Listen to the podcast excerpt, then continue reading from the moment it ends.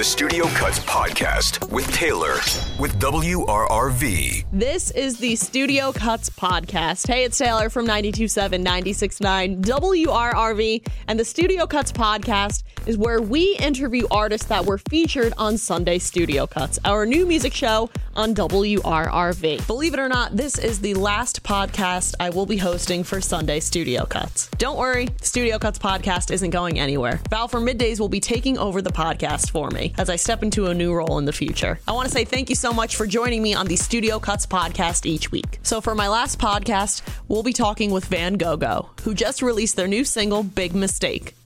Where are you guys at right now? Oh, good question. Uh, I myself am in uh, sitting in Onekama, Michigan, which is uh, northern northwestern Michigan. Myself, I'm up here on vacation. Yeah, Ooh. and uh, yeah, yeah. And Pax, where are you right now? Uh, I'm I'm in Kalamazoo, Michigan. I'm actually sitting on my deck, looking out over the lake, and and having a great day so far. Wow, that sounds amazing. I'm so jealous of both of you guys. Upstate New York's nice.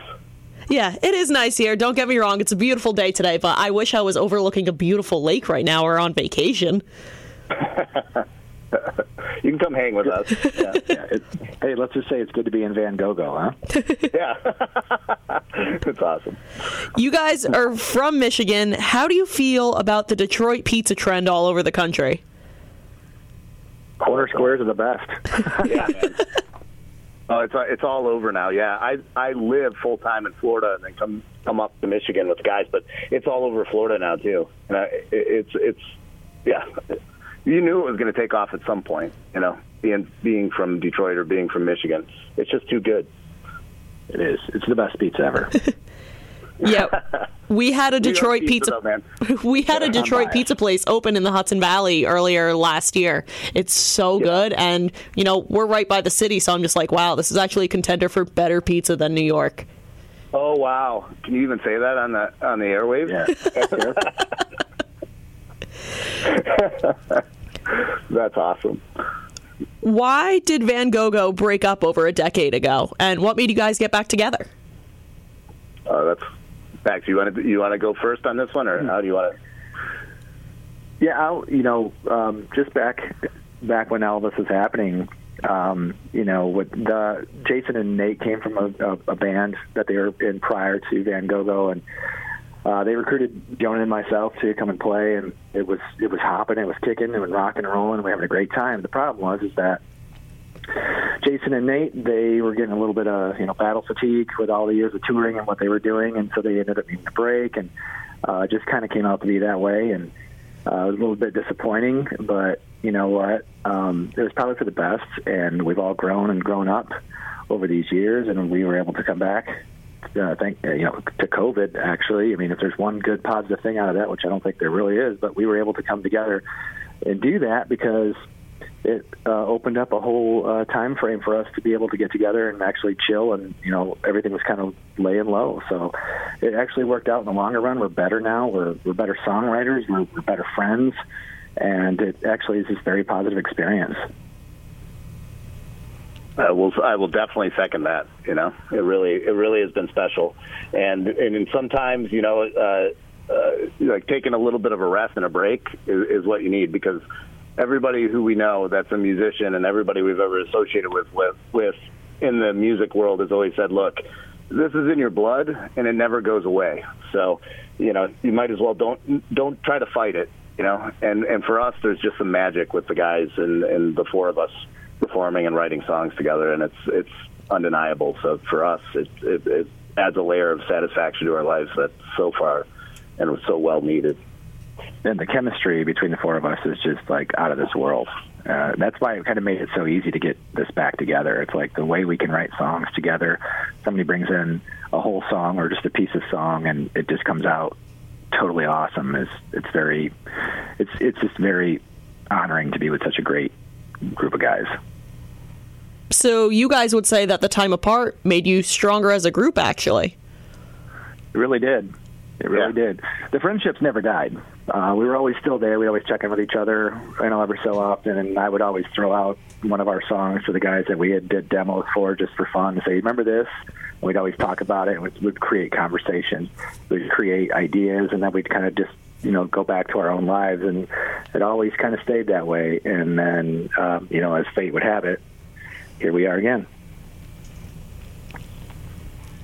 How has the band grown since getting back together?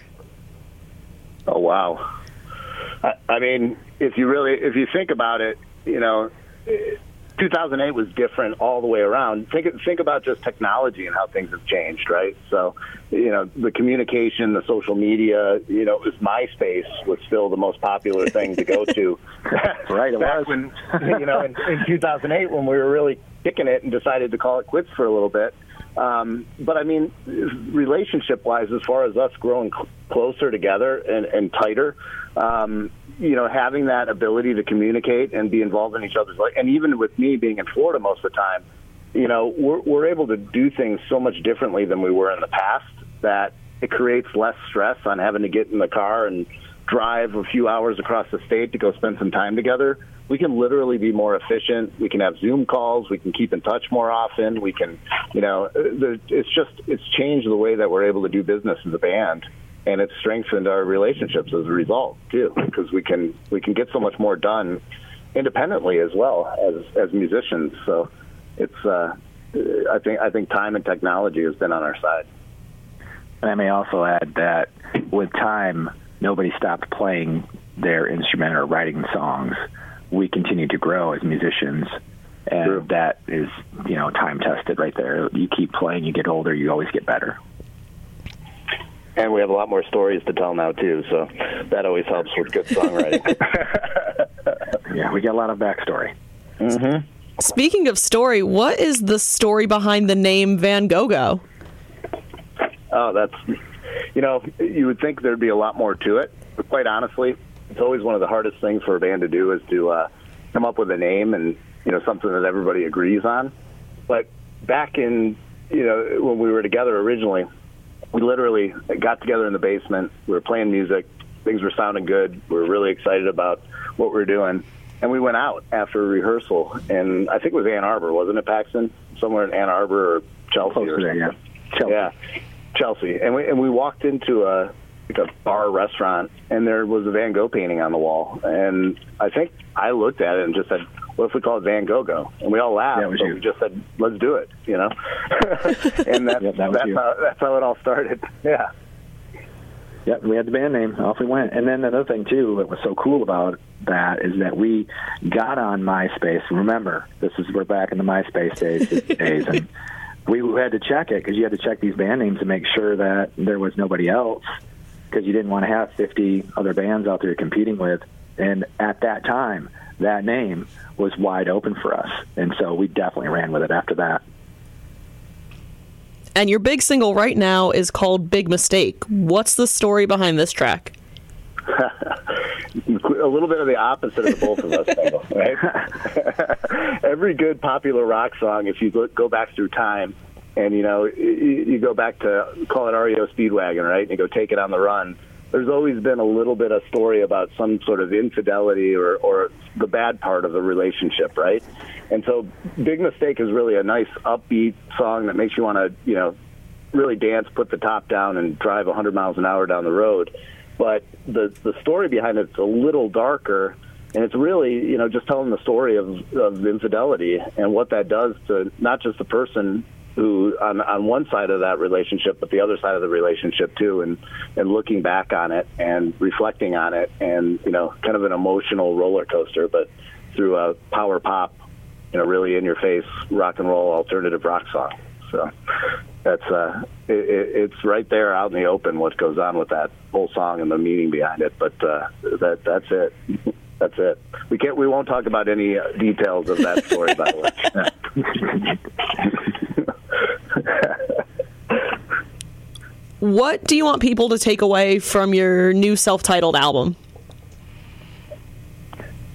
Well, I Go think for it, the Pat. first thing I, I think the first thing they should take away is it's just it's just pure kick ass rock and roll. And I'm sorry if I swore, but it's just really what it is. I mean, it's it's just you know balls to the wall, just cranking out great songs, power pop, big choruses, uh, great guitar solos, big drumming, uh, but also take away our message and what we're saying. You know, try to read into the lyrics and figure out what you're saying and be inspired or learn from it.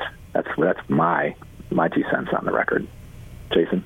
Yeah, no, I mean we've we've always been into telling stories, and I think the coolest thing for me about this record and and the message we want to send to everybody is, you know, we we wrote the four initial songs, Big Mistake being one of them, in 2008. We recorded the music and really, you know, thought it was good at the time, but it was really more like demos. And so when we went back to finish it and we polished it up and put a little more time, effort, and energy into it, and saw how special it was we we ended up with an LP basically, or not an LP, but would you call it an EP? I guess Pax, where you have four songs from 2008 on one song, or on one side of that, and four so- songs from 2020, 21 on the opposite side.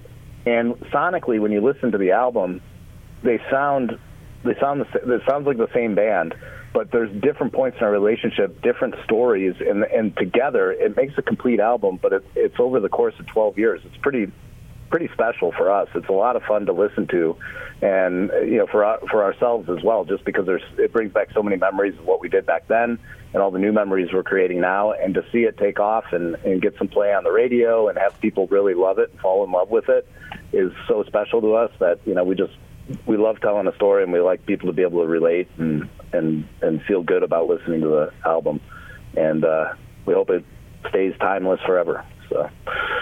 All right, guys, my last question for you. If someone were to come to your city, what is the one thing they have to do?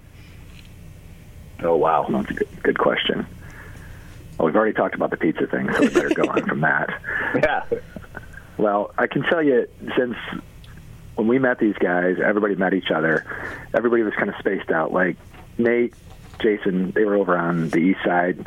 Jonah and myself are on on the west side. Now, obviously, that's changed over the years, but this state has so much to offer with um, tourism, lakes, beautiful lakes, beautiful parks, um, really great things to see. Northern Michigan is very special, which is where Jason is at right now. That's like a whole other world when you go up there. It's just trees and and and mountainous areas where you can hike up and clear blue water you know the the environment here is just wonderful.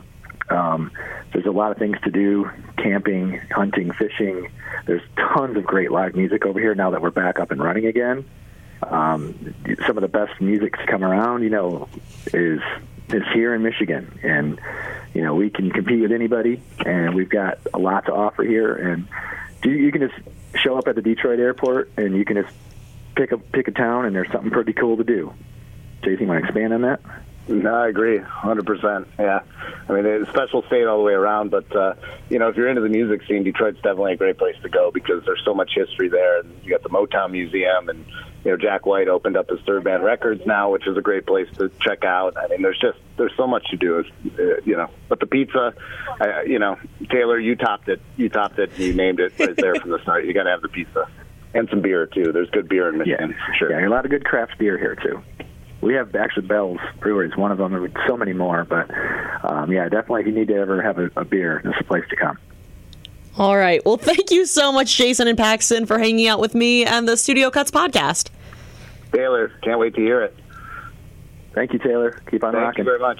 Make sure to check out Big Mistake by Van Gogh. And make sure to check out Sunday Studio Cuts every Sunday at 10 p.m., now hosted by Val for middays on 92.7, 96.9 WRRV. Thank you so much for joining me every week on the Studio Cuts podcast. I've truly had a blast bringing you exclusive interviews with these amazing up and coming alternative artists, and I hope you've enjoyed it as much as I have. It's Taylor, and that does it for me on the Studio Cuts podcast.